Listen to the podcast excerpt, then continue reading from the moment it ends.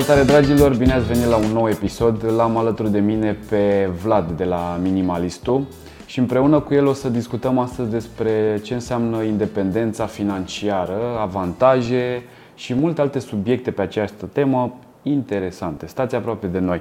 Salutare Vlad! Salut și mersi foarte mult pentru invitație. Plăcerea mea să fim aici. Și eu îți mulțumesc că ai acceptat invitația noastră, mai ales că am urmărit un pic conținutul tău și am văzut că ai multe subiecte fierbinți pe tema investițiilor financiare, lucru care mie mi se pare că în societatea noastră ne cam lipsește.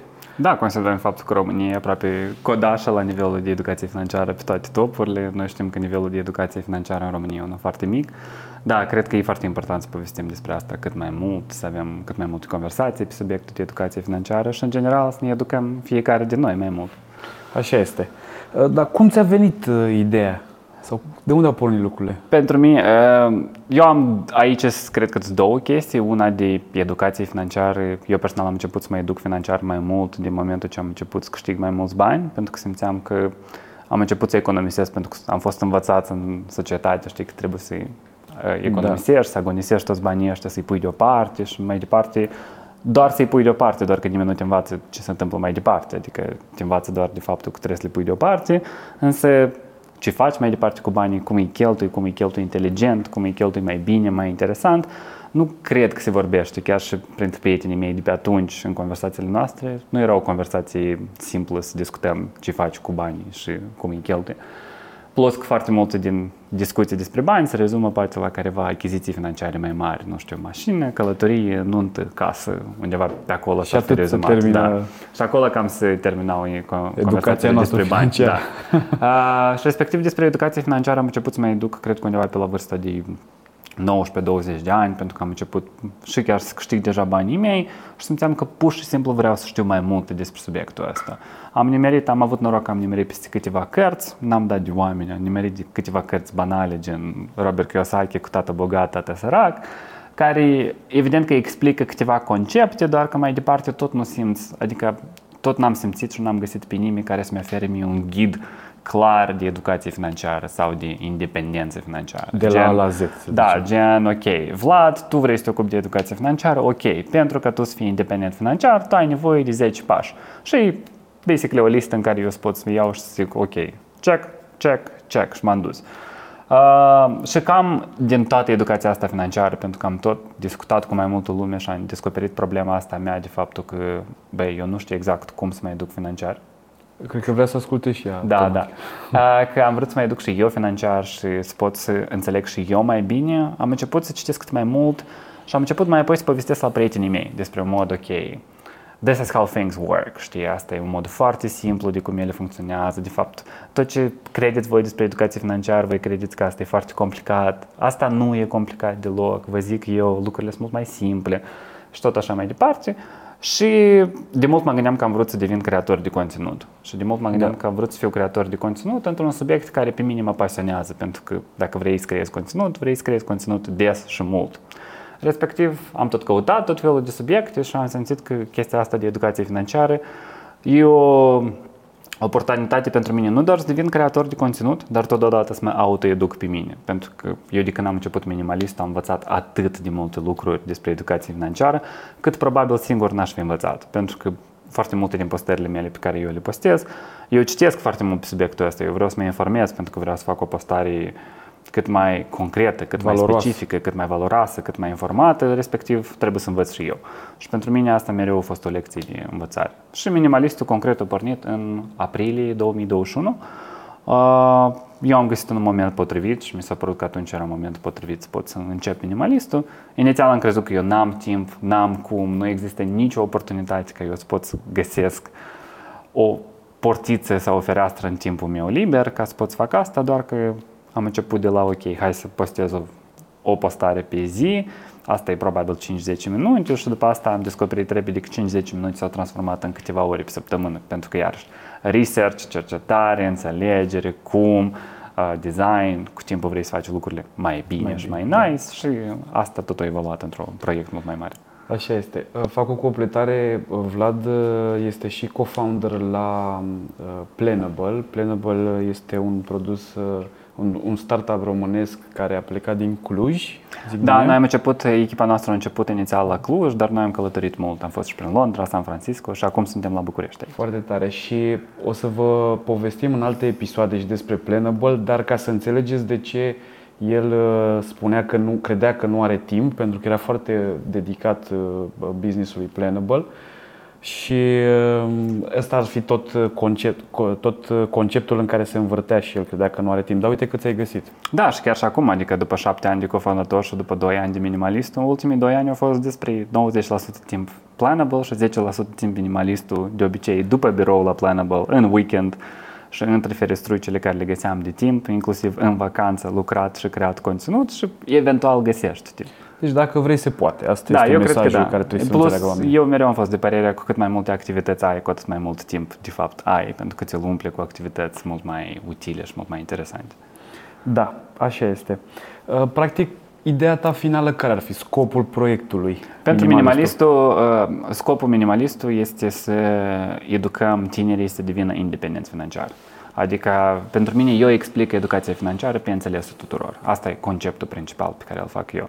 Pentru că independența financiară și când vorbim de bani, toată lumea crede că banii se fac doar pe Wall Street, trebuie să ai cravată și costum ca să poți să investești, trebuie să ai licență în finanță, trebuie să ai foarte mulți bani, asta e disponibil doar pentru bogați și tot felul de prostii de genul dat, care de fapt astăzi, în 2023, subiectul de investiții și de bani este un subiect foarte democratizat și un subiect care e foarte ușor accesibil pentru absolut toată lumea. În primul rând, avem foarte multe informații, avem foarte mulți oameni care vorbesc despre asta și totodată avem foarte multe instrumente. Adică avem efectiv lucruri în care putem să investim, care sunt mult mai accesibile decât ele erau 30 de ani în urmă, de exemplu, dar și totodată mult mai ieftine. Înainte, ca să cumperi o acțiune, de exemplu, la Apple, trebuia să plătești un comision de, nu știu, de exemplu, 20, 30, 50 de dolari. Astăzi tu poți să investești în Apple fără comision deloc, prin intermediul la niște brokeri. Și iarăși, tot lucrul ăsta au făcut astfel încât, în primul rând, adulții, iarăși pe atunci, evident că generația de boomer și tot așa mai departe, ei au reușit să înceapă să investească, dar acum și tinerii devin mult mai interesați pentru că subiectul devine unul mult mai accesibil și ei înțeleg că ei trebuie să înceapă să-și creeze avere și valoare de când sunt la școală sau elevi. Dacă ar fi să dăm o definiție simplă pe înțelesul tuturor, ce este acest concept de independență financiară sau investiții financiare, cum l-ai defini? Pe scurt, independența financiară este practic un moment în care tu poți să-ți acoperi cheltuielile tale de zi cu zi prin intermediul portofoliului tău de investiții. Practic, tu ai făcut o serie de investiții, să zicem, tu ai investit în acțiuni, de exemplu cum e Apple, Microsoft, Google, sau ai investit în alte instrumente financiare sau, de exemplu, ai câteva proprietăți imobiliare, casă, apartamente, terenuri pe care le dai în chirie. Toate lucrurile astea, de exemplu, să zicem că tu concret cheltuiești 1000 de euro pe lună.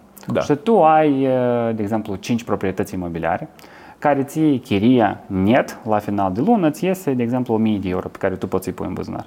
În momentul în care tu ai 1000 de euro cheltuieli și 1000 de euro în venit din portofoliu sau din aceste 5 chirii care tu le dai, este egal, asta înseamnă că tu, tehnic vorbind, poți să te consideri pe tine independent financiar, pentru că tu nu trebuie să mai lucrezi și nu trebuie să mai dedici timp în generarea unui venit. Adică tu nu trebuie să mergi, de exemplu, la un job de la 9 până la 5 ca să poți să-ți acoperi toate cheltuielile tale pe care tu le ai.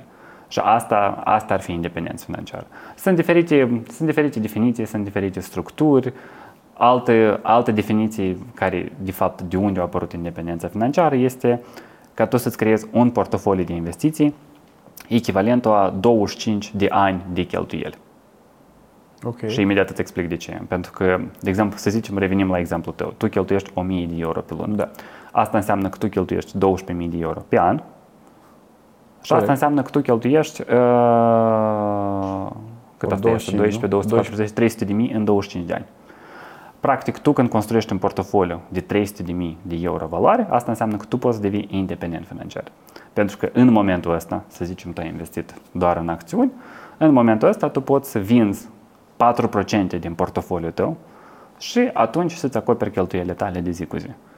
Și da. Există diferite studii care demonstrează asta, dar practic, teoretic vorbind, dacă tu scoți doar 4% din valoarea banilor ăștia din portofoliul tău, banii tăi teoretic nu se termină.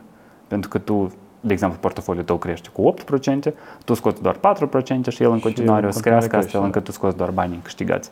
Și teoretic tu poți să lași moștenire copiilor sau să investești în fonduri, în nu știu, fundații, în ONG-uri și tot așa mai departe. Hai să facem o provocare. Mi-a venit o idee în timp ce discutai. Dacă tu ești un tânăr acum și ai un capital de 10.000 de euro pe mână, ce ai face în concret? Primul pas. În primul rând, îmi pare important să punem un disclaimer că îmi pare foarte greu un tânăr să aibă 10.000 de euro, dar da, pentru scopul exercițiului teoretic. Mai scădem un pic dacă vrei. Putem să încercăm la 1.000, 5.000 și 10.000 și să facem... Bine, hai să le dăm 3 scenarii, într-adevăr la 1.000 de euro, la 5.000 și la 10.000 de euro, ca să înțeleagă... Și tânărul ce vârstă are? Uite, 16 ani, că tot avem un public, un tânăr de 16 ani care vrea să învețe chestii. Hai să explicăm lui... ce ar trebui să facă sau cum ar trebui să privească? În primul rând vreau să subliniez că, iarăși, tot îmi pare, un tânăr de 16 ani care are 1.000 de euro puși deoparte sau cadou sau tot așa mai departe, e un tânăr mega privilegiat. Adică, pentru că foarte mulți dintre noi, salariul meu la vârsta de 17 ani a fost de 100 de euro pe lună, pentru context. Și eu lucrez de la 16-17 ani în ONG-uri și diferite companii. Respectiv, simplu fapt că tu ai 100 de euro la vârsta asta, deja e un privilegiu foarte mare. 1.000. Da, 1.000 de euro. Chiar și 100 ar fi fost un privilegiu, sincer. La 1.000 de euro, eu personal, la vârsta asta, nu i-aș investi în bursă, nu i-aș investi în lucruri de genul dat, aș investi foarte mult în educația mea la vârsta asta. În general, eu sunt adeptul faptului că investițiile în educația ta personală au cea mai mare dobândă compusă, adică au cel mai mare randament pe termen lung. Și la 16 ani eu personal m-aș gândi la care sunt lucrurile de care am nevoie eu. De exemplu, eu la 16 ani foarte mult aveam nevoie de un laptop. Și eu, de exemplu, probabil chiar aș cumpăra un laptop de banii ăștia ca să pot să mă educ și să pot să folosesc și să pot să învăț absolut tot. Astăzi aveam YouTube, ChatGPT, aveam atât de multe lucruri din care putem pur și simplu să consumăm conținut pe absolut orice subiect și noi în 6, 9, 12 luni putem să devenim nu specialiști, dar putem să lucrăm și să câștigăm bani din domeniile în care ne învățăm. Fie asta social media, fie asta programare, video editing, filmări și tot așa mai departe. Eu cred că toate lucrurile astea se învață pe direct din YouTube și ChatGPT și tot așa mai departe. Asta ar fi dacă eu aș avea, de exemplu, 16 ani și 1.000 de euro. Bineînțeles că, de exemplu, dacă am 5.000 de euro, eu m-aș gândi la mai multe lucruri. În primul rând, chiar și în 5.000 de euro, eu aș aloca probabil vreo 1.000 de euro doar pe educația mea. Mi-aș cumpăra toate cărțile posibile care mă interesează, pe business, pe educație financiară, mi-aș cumpăra poate un curs de calificare profesională, poate, de exemplu, un curs de development pentru cei care sunt curioși de tehnologie, un curs de design, un curs de pictură, un curs de multe alte lucruri care ar putea să fie foarte utile pentru noi. Și probabil restul 4.000 de euro ar fi o soluție mega potrivită pentru toți tinerii, ar fi să înceapă să investească efectiv ăștia, de exemplu, 4 sau 3 jumate sau 3.000 de euro, să investească în bursă sau să învețe în primul rând cum să investească. Problema e faptul că la 16 ani astăzi nu poți investi în bursă concret, ai nevoie de 18 ani, dar ce poți face chiar și cu suma asta, poți să rogi părinții tăi să investească în numele tău. În ziua de astăzi, asta ar însemna că părinții deschid un cont, ei investesc banii ăștia și mai apoi poți să transfere banii din acel cont ție, ca tu de la vârsta de 18 ani să începi să investești. Și desigur, aici cred că este important să se facă un research în ce să investești, în ce fel de acțiuni. Și exact, exact de asta insistam atât de mult pe educație, pe clarificare, pe cursuri, de exemplu, chiar și de educație financiară. De asta și insistam foarte mult pe cărți de educație financiară ca lumea să citească. În general, chiar și pentru tineri, cea mai simplă și cea mai rapidă soluție asta, adică cea mai rapidă soluție pe termen lung de a investi într-un mod simplu, coerent, clar și ușor pe termen lung, din punctul meu de vedere, sunt acțiunile. Iarăși, reamintesc că acțiunile astea sunt bucăți de companii. Adică, de exemplu, Apple are acțiuni, tu poți cumperi, tu poți devii coproprietar Apple împreună cu Tim Cook și mulți alți investitori. La fel, tu poți investești în Samsung, poți investești în Microsoft, poți investești în Google. Dacă vrei să cumperi poate o mașină Tesla, poți investești de fapt mai întâi în acțiuni și să faci banii pentru mașină din creșterea în valoare a acțiunilor, așa cum au făcut unii. Asta e pe de-o parte, tinerii ar putea să investească efectiv în companiile care ei le consumă sau le interesează. O altă abordare este pur și simplu să investești în toate companiile care stau la tine pe ecran, pe telefon, adică tu folosești Facebook și Instagram, înseamnă că poți să investești în compania mamă Meta, tu stai pe Google, poți să investești în Google, nu știu, Snapchat nu cred că e popular în România, în orice caz n-am auzit, dar tot așa, iarăși, poate tinerii mai mănâncă la McDonald's, hope not, dar la fel, poți investești în McDonald's, poate beți o cafea la Starbucks, la fel, poți investești în Starbucks, toate companiile pe care le-am menționat anterior plătesc și dividende, respectiv tinerii ar putea să câștige și venituri pasive direct din companiile astea. Asta e pe de o parte, care sunt acțiunile în companii, și pe de altă parte avem ETF-urile, o variantă și mai simplă și mai ușoară. ETF-urile sunt practic fix cum avem planta asta. Planta asta are, de exemplu, dacă avem o frunză, asta e o companie, toată planta asta ar putea să fie un ETF. Adică noi avem o colecție mare de instrumente financiare. În cazul dat, un ETF poate să aibă foarte multe companii în care noi putem să investim. Uh-huh. De exemplu, putem să luăm un ETF care investește în top 500 de companii din SUA. Asta este iShares, S&P 500. Sau putem să luăm un ETF care investește în top 1600 de companii din toată lumea dezvoltată. Adică nu doar din SUA, dar și din Japonia, Germania, Franța, Italia și tot așa mai departe. Și aici, în cazul dat, pentru tineri, alegerea asta e ușoară pentru că tu nu mai faci cercetarea în care companii să investești. Și nu te gândești, ok, dar Starbucks e compania potrivită, Apple e compania potrivită sau Microsoft e compania potrivită, da sau nu. În general, investițiile în companii individuale au foarte multe riscuri, pentru că o companie poate să falimenteze oricum, că nu există garanții. Niciun randament nu este promis în investiții și nu înseamnă că tu ai 100% randament. Dar cu cât mai mult încercăm să ne diversificăm riscurile, cu cât mai multe companii investim, cu atât șansele noastre să câștigăm pe termen lung sunt mult mai mari. Și respectiv un tânăr, de exemplu, ar putea să aleagă un ETF în care să investească. Și revenit la varianta 3 de portofoliu de 10.000, probabil fix așa, o chestie de vreo 1.000 mi-aș cumpăra educație, cărți, cursuri și tot așa mai departe. Încă de vreo 1.000-1.500 mi-aș cumpăra echipamente de care am nevoie, adică, de exemplu, un laptop, poate sunt pasionat de video și vreau să-mi cumpăr o cameră, un aparat foto și tot așa mai departe, sau ceva ca să pot să-mi fac munca și pasiunile mele și cariera mea, practic, pe termen lung. Și după asta, în mod ideal, da, probabil pentru un tânăr, de exemplu, la 21 de ani care are 10.000, eu personal aș investi foarte mult în călătorii. Eu probabil mi-aș lua un buget de vreo 5.000 de euro și mi-aș lua ruczacul și aș lua trenuri dintr-un oraș în altul în Europa și m-aș duce la prietenii mei. Și ce beneficii crezi că ai avea din experiența aceasta? Din călătorii? Da. Nu, de exemplu, hai să-ți fac o paralelă. Eu la vârsta de 18 ani când am terminat liceu, 19 ani când am terminat, 19 ani când am terminat liceu, nu știu dacă asta se face. În România probabil se face, noi numim asta bal, practic un fel de bal a absolvenților, la final, înainte, după BAC, cred, da. Și eu insistam foarte mult că eu nu vreau la BAC, pentru că nu vreau să plătesc banii, nu vreau la bal, pentru că nu vreau să plătesc banii pentru bal. Mie mi s-a părut asta o parte de care eu n-am nevoie, în special că eu nu aveam o relație foarte apropiată cu colegii mei de clasă și eu am crezut că eu fix de banii aia pot să-mi cumpăr bilete în Paris la un prieten de meu care el trăia pe atunci. Și eu așa am făcut, eu pe atunci mi-am găsit un job, eu lucram într-un ONG la Centrul Tânărului Jurnalistului din Moldova. Noi făceam o cercetare pe ziarele din Republica Moldova și eu mi-am cumpărat bilete din primul salariu, aveam un salariu de vreo 130 de euro și eu am dat 110 euro pe bilete în Paris și am cumpărat doar biletul dus, încă, pentru că am așteptat următorul salariu ca să pot să cumpăr biletul de întors. Și așa m-am dus fix a doua zi sau a treia zi după BAC, m-am dus direct în Paris. Și eu nu regret decizia asta absolut deloc. Am ajuns la bal, totuși, dar pentru că părinții mei au plătit și chiar dacă eu am insistat ca ei să nu plătească, pentru că eu le-am spus direct că nu vreau.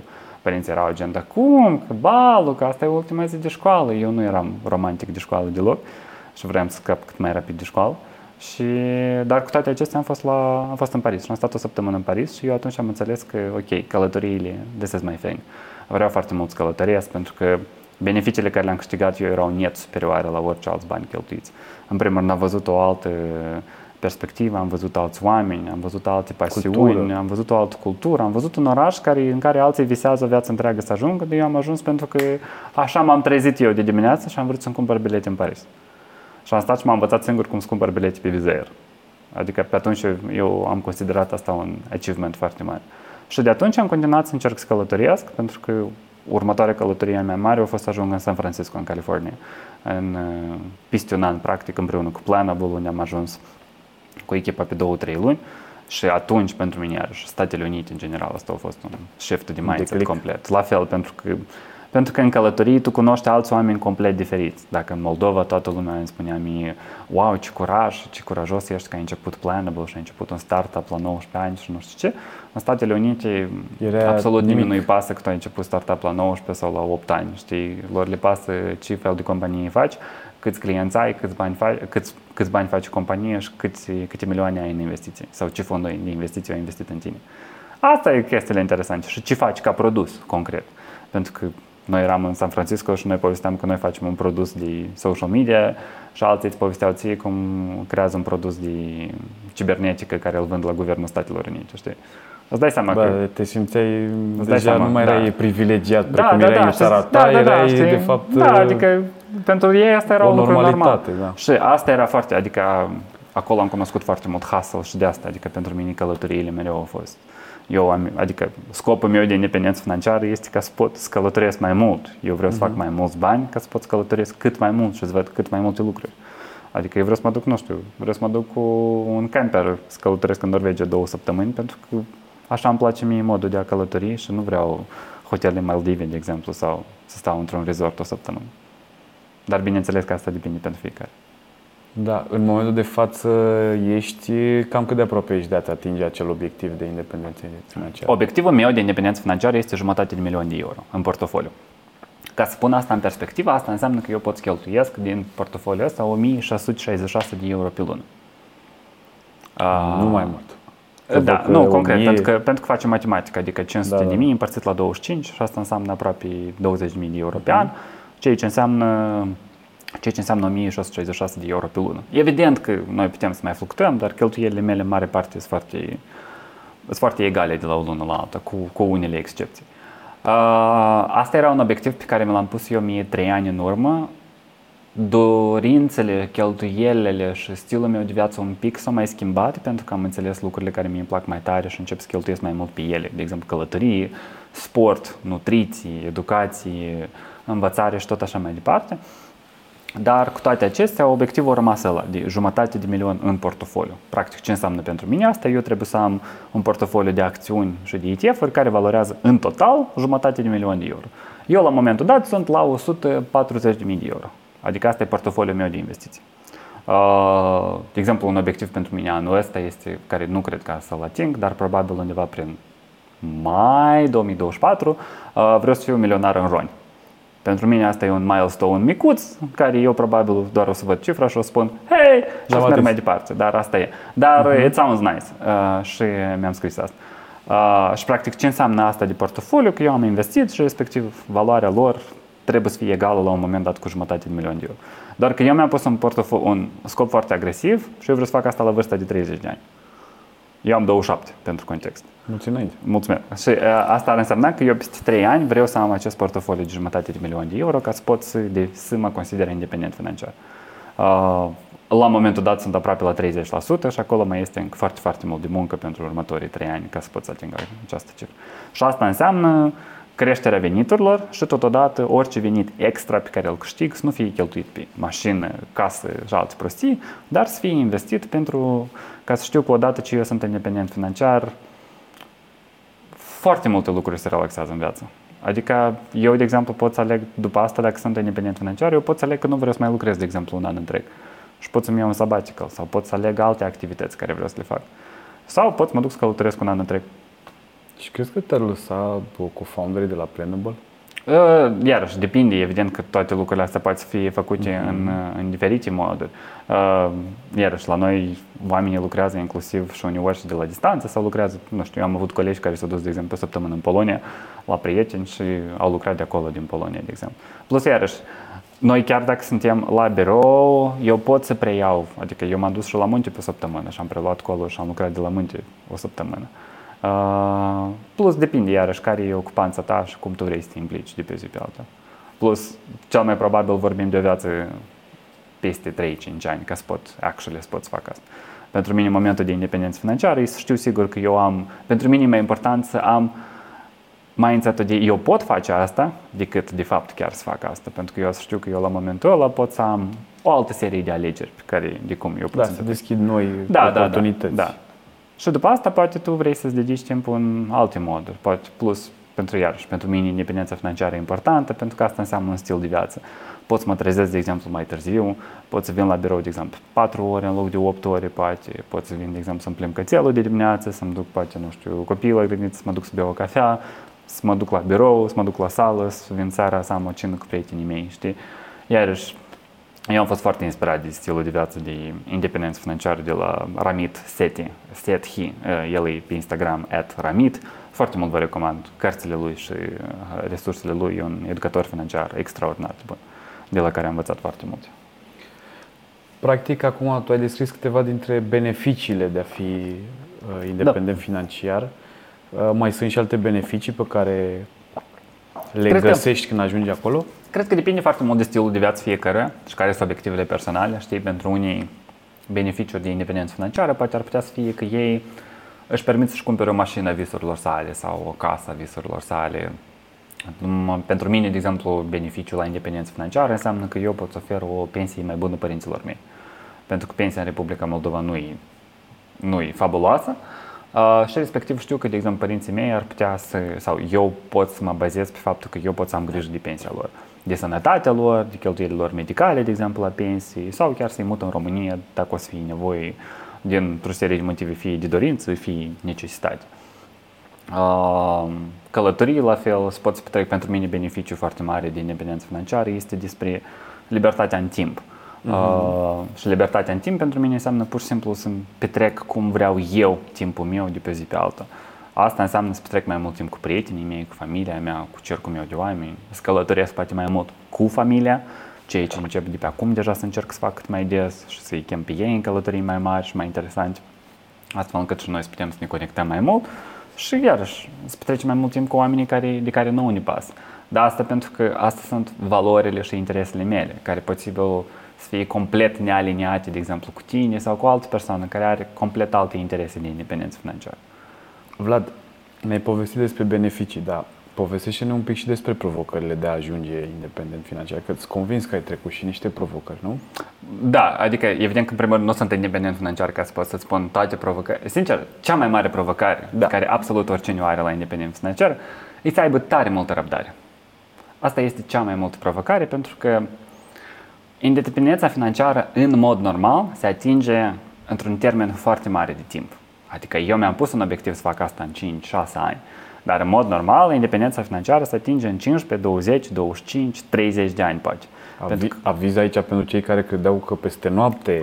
Nu, investiții mari și câștiguri mari peste noapte nu există. Adică dacă absolut oricine vă zice despre randamente de 800% în 2 zile... Să fugiți! Vă promit că o să vă pierdeți banii. Absolut oricine care spune că am o oportunitate de investiții de necomparat și de care trebuie acționată chiar acum și trebuie să trimiți banii chiar acum undeva, asta e înșelăciune. Spațiul, din păcate, de bani în digital, spre nefericire, e plin de înșelăciune. Adică chiar și audiența mea, din păcate, anumiți oameni și-au pierdut bani pentru că am avut foarte mulți scammeri care mă impersonau și creau conturi false și se prezentau ca mine și respectiv ei... Cereau bani în numele tău? Da. Pentru programe din astea de investiții în cripto, din astea pe care poți să faci 1 milion peste noapte, știi? Și din păcate, oamenii au trimis bani în conturile alea și îți dai seama, banii ăștia sunt nerecuperabili. De asta zic, din punctul meu de vedere, cea mai mare provocare e, sincer, doar să ai răbdare, pentru că Investițiile înseamnă răbdare, pentru că noi avem chestia asta de dobândă compusă, practic. Atunci când banii pe care i-ai investit tu fac mai mulți bani și banii ăștia fac mai mulți bani la rândul lor. Și, de exemplu, dacă noi avem, să zicem, practic, dobânda compusă pentru cei care nu știu cum funcționează, să zicem că eu am 1000 de euro, care anul ăsta fac 8%. Doar că anul viitor, eu dacă fac 8%, nu o să fac 8% din 1000 de euro. Eu o să fac 8% din 1080 de euro, practic din dobândă câștigată anul trecut. Și tot așa mai mult în timp. Și dacă ne uităm pe un grafic, dobânda asta compusă în 30 de ani reprezintă practic 80% din banii pe care tu de fapt i-ai investit la început. Și exact de asta, dobânda asta ajunge să fie una mare după 10, după 20 de ani, când tu poți vezi efectiv rezultatele tale. Adică, de exemplu, dacă în anul întâi tu ai investit 1000 de euro pe an, tu eventual peste, de exemplu, 13-15 ani, tu ai să câștigi doar din dobândă, practic, din banii pe care îi investești, câștigi mult peste 1000 de euro de banii tăi inițiali. Anume pentru că banii tăi creează la momentul dat mai mulți bani. Și asta e foarte important să ții minte atunci când investești, pentru că investițiile trebuie să fie un lucru foarte plictisitor, un lucru cu cât mai multe reguli pe care ți le-ai setat tu, un lucru cu cât mai puține emoții. Și asta cred că e a doua provocare, să nu te implici emoțional în deciziile tale. Atunci, de exemplu, foarte multă lume în perioada de criză, ei își vând investițiile pe care le-au făcut. De exemplu, nu știu, în criza COVID, în 2020, în martie, au căzut piața de investiții sau piața bursieră, practic, cu vreo 30%. Foarte multă lume și-au vândut banii ăștia, adică și-au vândut investițiile alea. Chiar dacă investițiile alea și-au revenit peste 6 luni, exact acolo unde au fost ele. Doar că ei au vândut investițiile astea în pierdere și au reacționat emoțional, exact. De atunci, pe când, de exemplu, eu în 2022, când piața la fel iarăși a căzut, eu am investit de 3 ori mai mult decât am investit în 2021. Și eu am continuat să fac asta mai mult și mai mult, pentru că eu am citit și am văzut și m-am informat în studii faptul că piața bursieră are o tendință să crească de-a lungul anilor și are o tendință de 8% pe an, dacă vorbim de piața americană concret, să crească. Evident că 8% pe an înseamnă un randament mediu în 100 de ani. Asta înseamnă că da, într-un an ar fi minus 30, dar în an ar putea să fie plus 20 sau în alt an ar putea să fie plus 6%. Dar pe termen foarte mediu mare, da, asta înseamnă un câștig pe care noi îl avem. Și cred că asta e a treia chestie, să ții minte mereu că you are in the long game, că tu nu, adică să faci un zoom out mereu de la toate informațiile pe care le faci. Și probabil a patra provocare este să poți să găsești cum să te informezi într-un mod simplu și eficient. Pentru că în educația financiară sau în investiții, în informații, e foarte ușor să o iei în 4 direcții din asta, adică în 400 de direcții din asta, pentru că fiecare are poveștile lor și interesele lor și unii ar putea să spună nu, du-te în cripto, du-te în titluri de stat, du-te în altele. Și e foarte greu să decizi ce e mai important pentru tine când tu nu știi exact ce e, ce nu știi.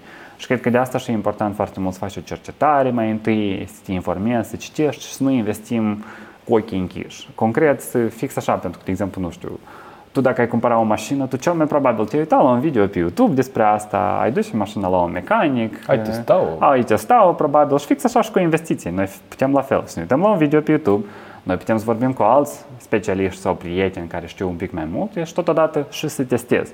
Noi, de exemplu, tu poți să te înscrii la un broker, nu știu, de exemplu, cum e XTB și să-ți faci cont de demo. Practic, tu poți să ai 50.000 de lei pe care tu îi investești în bursă. Și poți să vezi efectiv cum funcționează investițiile astea în bursă, cum funcționează deciziile tale. Ai făcut poate randament, poate n-ai făcut randament. Cum funcționează butoanele astea? Îmi pare foarte important să poți să apeși câteva butoane ca să poți să înțelegi cum asta funcționează. Da. Așa este. Dar știi ce mi se pare mie greu, sau cel puțin așa mi se pare mie? Cum reușești tu să livrezi informația către public astfel încât el să o înțeleagă? Că nu neapărat e toată lumea pregătită să asculte astfel de informații. Că am văzut că ți iese. Asta e. Îmi iese pentru că eu încerc să mă detașez de... Eu am câteva reguli în crearea conținutului meu. Prima regulă principală este faptul că eu trebuie să mă aduc aminte că eu vorbesc într-un mod pe înțelesul tuturor. Asta înseamnă că eu folosesc cât mai puține terminologii, cât mai puține noțiuni. Eu trebuie să-mi imaginez un prieten și mereu îmi imaginez acel prieten în cap care nu știe absolut nimic și îi spun... Și mă uit la dâns și când creez conținutul, practic mă uit la el în ochi și îi povestesc conținutul și dacă simt că ochii lui e zburat într-o altă direcție, înseamnă că eu l-am pierdut. Și pentru mine, chiar și în conversațiile pe care le am de one-to-one, în care fac, nu știu, întâlniri individuale, eu foarte des mă uit la oameni și mă uit și încerc să văd, pentru că dacă i-am pierdut pe o secundă, eu fix așa îi spun că stai, hai să mă opresc un pic. Te-am pierdut. Dacă te-am pierdut, probabil am explicat prea complicat. Unde te-am pierdut? Ce nu am explicat simplu? Și ne întoarcem înapoi și o luăm de basics, pentru că mie îmi pare foarte important ca lumea, în loc ca eu să folosesc cuvinte de analiză tehnică, de piață bursieră, de criză economică, de recesiune și lucruri de genul dat, care eu pot să te pierd foarte ușor în terminologie de genul dat, eu explic lucrurile simple, de exemplu, nu știu, asta e o plantă, iată cum funcționează planta, ai mai multe, nu știu, asta e o mașină, mașina are 100 de piese, înseamnă că asta sunt 100 de companii în care tu poți investi. Și Pentru mine cel mai important mereu a fost să explic cât mai simplu, cât mai clar, cât mai granular și să iau conceptele, toate conceptele astea pe care le avem noi și le explic unul câte unul, dar într-un mod cât mai simplu și cât mai explicat. Plus, iarăși, îmi place foarte mult un concept de a explica ca la copii, pentru că dacă tu n-ai reușit să explici la un copil, probabil la un adult la fel ar fi și mai dificil, în dependență dacă ei n-au niciun context de bani. Plus, pentru că noi, la nivel de bani, suntem foarte precondiționați cu alte informații care venim din familia noastră. Că banii sunt răi, că banii sunt de la dracu, cu multe alte prostii. Care ne fac pe noi să ne... Da, că ei sunt ochiul dracului și tot așa mai departe. Și asta, lucrurile astea tot pot să ne oprească foarte mult de la avea o minte deschisă către informații noi despre bani. Și plus, iarăși, în România au fost anumite scamuri, la fel financiare, după independență. În Republica Moldova au fost MLM-uri și piramidale și tot felul de instituții financiare care au furat bani de la oameni. Și e normal într-un context al nostru, Europa de Est, de comunism, că ei să fie reticenți despre bani și să încearcă să învețe. Pentru că, de exemplu, chiar și tinerii poate au învățat faptul că bursa e un loc riscant în care pierzi banii de la părinții lor. Părinții lor care n-au investit în viața lor un ban la bursă, dar ei cred că piața bursieră e riscantă și dacă tu ai auzit asta de la părinți, probabil poate crezi și tu. Și de asta și e foarte important să explicăm lucrurile, să dăm cât mai mult timp. Eu am oameni cu care vorbesc pe Instagram în mesaje private de 2 ani și ei n-au făcut nimic, n-au făcut niciun pas, de exemplu, în investiții. Am oameni cu care vorbesc de 2 zile și ei deja au devenit investitori. Fiecare are viteza lui, fiecare are tendința lor, fiecare are curajul său, dacă vrea sau dacă e gata sau dacă are nevoie de anumite lucruri. Uite, acum sunt curios, tu cum monetizezi toată povestea asta? Cum? De unde? 3 lucruri principale. Adică, inițial am început să monetizez prin întâlniri individuale. Adică, efectiv, practic, poți să plătesc ca să... Da, tu, de exemplu, poți să mă plătești la momentul dat, tu poți să mă plătești, de exemplu, 200 de euro și eu... O să-ți spun la un moment dat o chestie interesantă. Da, la momentul dat, practic, da. Tu poți să mă plătești pe mine 200 de euro pe oră și eu ți-ți povestesc și să răspund la orice întrebare te interesează pe tine despre investiții. Eu am firme pentru asta, adică îmi plătesc cinstit impozitele, eu mă bucur foarte mult să-mi plătesc impozitele pe Minimalistu și mereu am fost adeptul de a face munca mea cinstit. Deci asta este un pilon. Asta este un pilon. 2. După 6 luni de întâlniri individuale mi-am dat seama că m-am cam obosit, pentru că vorbesc efectiv 90% același conținut, doar că la persoane diferite, pentru că mă întâlnesc cu ele individual și pentru că am vrut să scalez toată chestia asta, să nu mai fac întâlnirile astea individuale. Dar în continuare, pentru că mie tot îmi veneau oameni și mă tot întrebau și vreau timpul meu și eu spuneam că nu, eu n-am timp, am început să cresc prețurile, am crescut de la 50 de euro întâlnire individuală la 75, 100, 150, ca să pot să nu mai pun o barieră la oameni, practic, de faptul că doar cei care chiar sunt interesați. Și după asta am făcut un curs de investiții, practic cum faci asta, care l-am numit de la nu știu la prima investiție, la fel în conceptul ăsta de pas cu pas, pe înțelesul tuturor cât mai clar. Și acum practic poți cumperi de la mine un curs de investiții în care tu înveți lucrurile preînregistrat, într-un mod, adică cursul este preînregistrat în platforma Teachable pe care o folosesc eu, tu te înscrii în curs și ai acces la lecțiile astea pe care poți să le urmărești oricând, de pe telefon, de pe laptop, de pe tabletă și tot așa mai departe. Sunt curios acum ce număr de întâlniri ai avut într-o săptămână? Cel mai mult am avut vreo 4 într-un weekend, nici nu într-o săptămână, 4 întâlniri într-un weekend. La fel, depinde foarte mult de disponibilitatea oamenilor și de a mea, dar în general încerc, la momentul dat am câte o întâlnire pe lună. O întâlnire pe lună? La momentul dat, da. După 2 ani de Minimalistu, da. Eu am încercat mi-am închis și calendarul destul de mult. Refuz de obicei întâlniri. Mai degrabă recomand cursul, pentru că eu nu trebuie să mă implic. Și în curs, din punctul meu de vedere, valoarea e mult mai mare decât să te întâlnești cu mine. Pentru că în curs tu poți să ai 7 ore de informații de la mine versus pentru un preț mai mic versus să te întâlnești cu mine într-o oră. Dar, de exemplu, sunt unii care pentru ei nu funcționează să uite la un video. Ei nu se focusează, lor nu le e interesant, lor nu le place. Lor le trebuie cineva care să le vorbească concret, știi? Și eu, în cazul la întâlnirile astea, practic iau oamenii de mână și practic le arăt absolut tot de pe laptop. Exact, adică eu întreb, de exemplu, întâlnirile astea, eu le încep cu întrebarea de gen, spune-mi, te rog, care sunt 3 obiective pentru tine? Ce tu vrei peste o oră ca noi să facem? Și eu după asta, la final de întâlnire, peste 45 de minute, de exemplu, mă uit, noi mai avem 15 minute. Care din obiectivele astea noi le-am atins și nu? Și cum facem mai departe? Și eu în 15 minute de obicei, dacă n-am răspuns la întrebări, o sar direct, pentru că vreau să mă asigur că eu la final de întâlnire ți-am răspuns la tot ce vrei tu. Ai oameni care cumpără recurent de la tine? Da, m-am bucurat foarte mult să văd. Acum în august am făcut ultima promoție pentru Lofotian și am văzut oameni care au cumpărat toate produsele mele. Am văzut oameni care au cumpărat toate produsele odată sau le-au cumpărat de-a lungul la 2 ani, de exemplu, unul câte unul care a fost lansat. Sunt oameni care cumpără, de exemplu, produsele de la un preț mai mic și după asta cresc la produsele mai mari, pentru că au văzut că creez lucruri de calitate și valoroase și după asta au încredere mai mult. Plus că, iarăși, eu povestesc foarte mult, teoretic, tu n-ai, iarăși, nimeni nu e obligat și nici măcar n-are nevoie să cumpere oricare din produsele mele, pentru că, din punctul meu de vedere, dacă tu stai la mine pe Instagram o oră, două, tu ai să înveți foarte multe lucruri despre independență financiară și poți și singur de pe atunci deja să începi să investești. Doar că pentru unii, pur și simplu, e mai comod să... Cursul e creat astfel încât tu nu ai de scrolluit pe feed-ul meu. Știi, acolo ai pas cu pas tot ce ai nevoie, capitolul unul după altul, în care eu ți-ți spun toate obiectivele, toate exercițiile, toate învățările, concluziile la capitole și tot așa mai departe. Care a fost cea mai tânără persoană care a venit la... ți-a cumpărat la întâlnire? A fost o persoană de 19 ani, dar care a cumpărat cursul, cred că la vreo 14 ani, 15, din cadou, părinții i-au făcut cadou. La 14 ani? Da. La 14 ani, un părinte mi-a scris că eu am un fiu de 14 ani, vreau să-i fac cadou cursul tău. Adică părintele a fost clientul, dar clientul final era fiul ei care a cumpărat cursul. Și îl priveau, din câte eu știu, au privit cursul împreună și au investit după împreună banii fiului care erau adunați de la ultima sa zi de naștere, de la rude. Cât era suma de curiozitate? Nu știu, gen 150 de euro, 200 de euro, ceva genul ăsta. Adică, pentru că eu de asta și vorbesc mai mult. Hai mai degrabă să vorbim despre investiții să începem cu 10 euro, pentru că, de exemplu, iarăși, astăzi avem broker prin care poți să investești chiar și cu 1 euro, cu zero comision, de la XTB, de exemplu. Și mai degrabă învățăm oamenii că poți să investești chiar și cu 1 euro decât să învățăm faptul că trebuie să aștepți un moment magic când trebuie să faci asta. Da, sau că trebuie să ai sumele exorbitante sau ceva genul. Deci dacă ai 10 euro poți să te duci să investești la bursă. Îți faci un cont pe XTB, adică eu am tutoriale la mine chiar dacă dai scroll la un moment dat la mine în Instagram, găsești un tutorial, practic, cum funcționează XTB. Pentru că e o platformă de investiții, de obicei, o explozie în fața ta la care tu ești un pic wow despre cantitatea de grafice și lucruri. Și platforma, la prima vedere, arată foarte complicat. Care de fapt nu e, adică eu pot să înțeleg.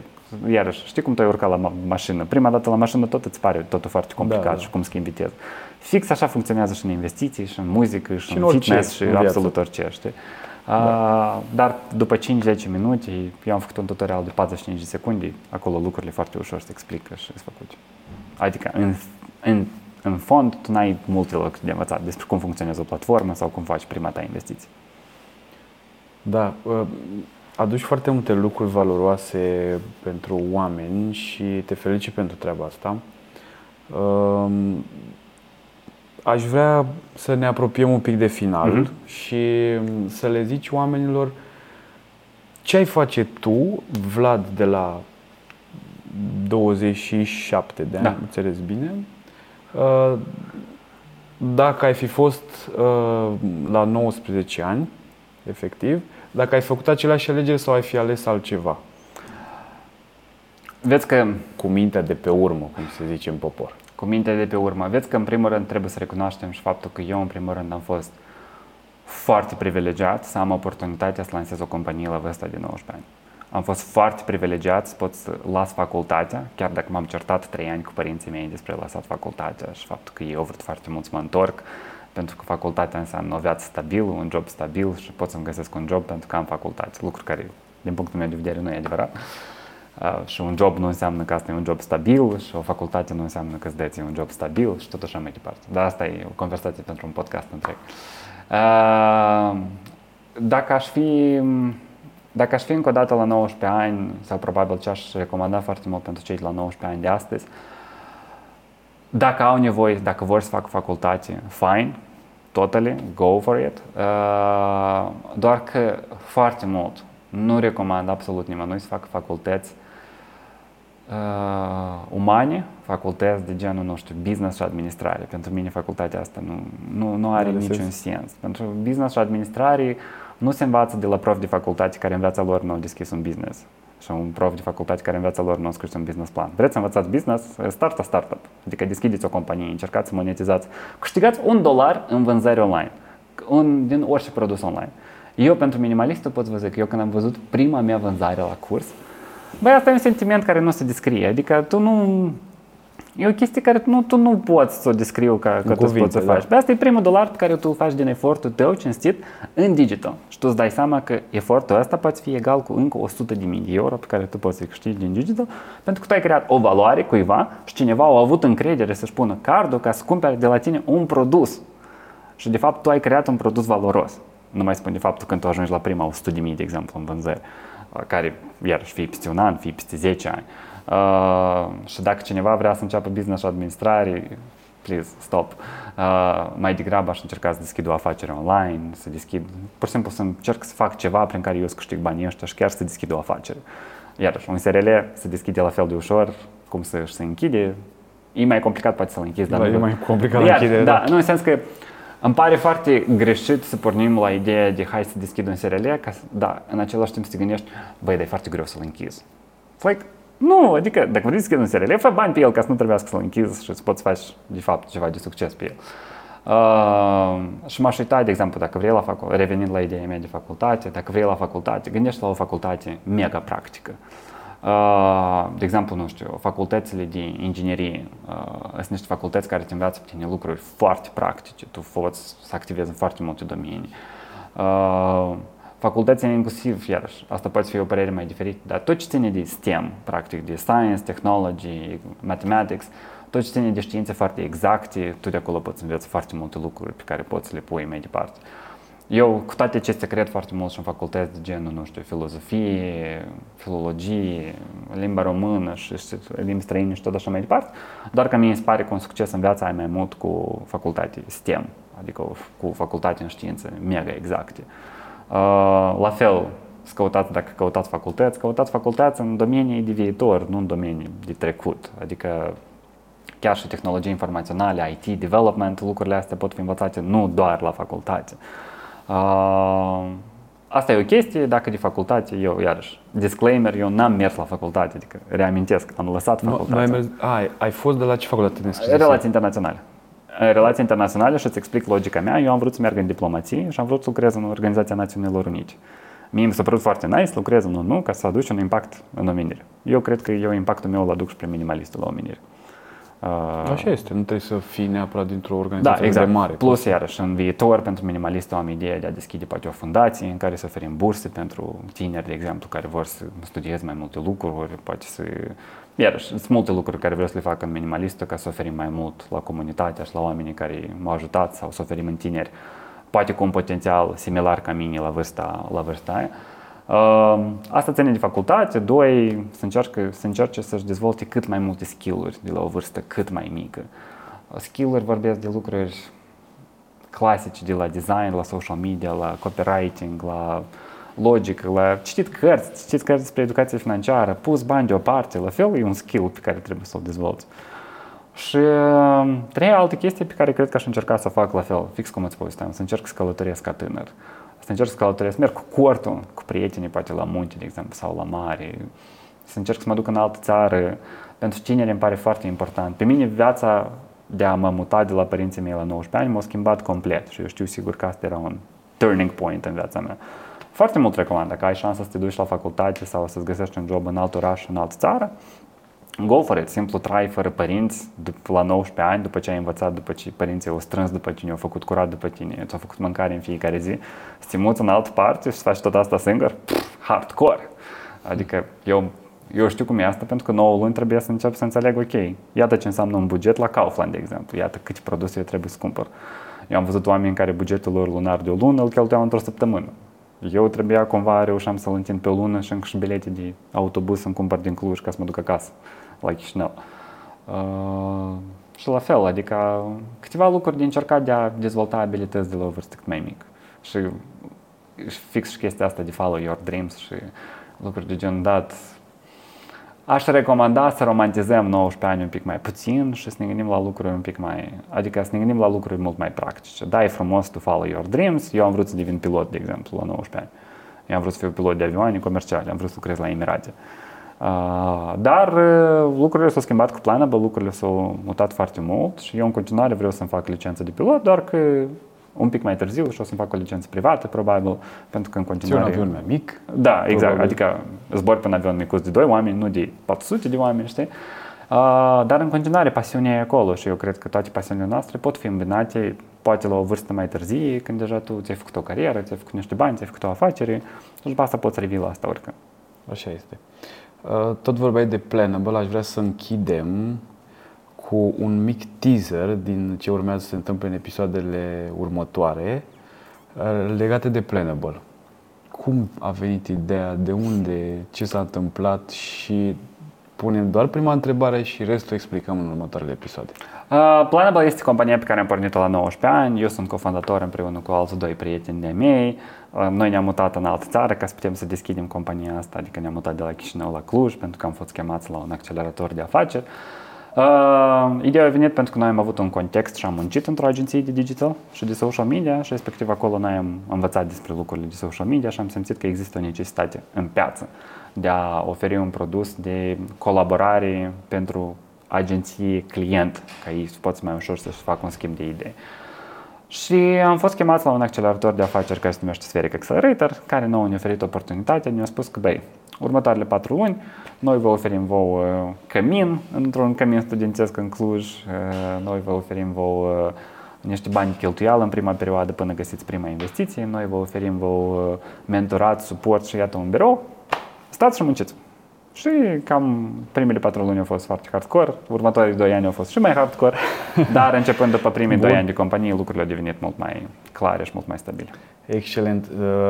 Îmi dau seama că aici este o poveste fascinantă de business și atunci aș închide aici podcastul de astăzi și ne mutăm în următorul episod cu discuția aceasta. Mai ales că filmăm tot la noi la Planable, adică noi pe atunci filmăm într-un coworking space în Cluj, într-o cămăruță cât e jumătate din studioul ăsta. Adică. Da, exact. Deci țineți aproape de noi pentru că urmează noi episoade cu Vlad de la Minimalistul, care e și co-founder Planable, după cum ați aflat, și urmează să povestim despre traseul Planable și cum au ajuns ei în punctul în care sunt astăzi, din punctul meu de vedere, o reușită, un succes. Așa că țineți aproape de noi. Vlad, îți mulțumesc frumos pentru... A fost plăcerea mea și ne mai auzim. Da, mi-ai creat o stare foarte bună, ai o energie foarte interesantă și ești plin așa de informații. Și plin de informații utile. Da, eu asta cred. Sper că oamenii să aprecieze mult conținutul tău și din ce în ce mai mulți oameni, pentru că chiar pot să-și ușureze viața. Mersi foarte mult. Da, eu asta, adică pentru mine conceptul, noi trebuie să povestim lucruri concrete și exacte, ca de exemplu chiar și tu, dacă n-ai știut nimic despre educație financiară, eu vreau ca pentru tine conversațiile și podcasturile de genul dat să fie ca un workshop întreg. Adică să știu că măcar tu, care m-ai ascultat, tu știi că poți face ceva, știi și tu ai înțeles ceva. Și dacă noi putem să multiplicăm asta la 10.000 de oameni prin podcast și prin alte informații și materiale, asta. Excelent, asta e ideea. Bine, mulțumim! Dragilor, până data viitoare, să aveți toate cele bune și ne reauzim!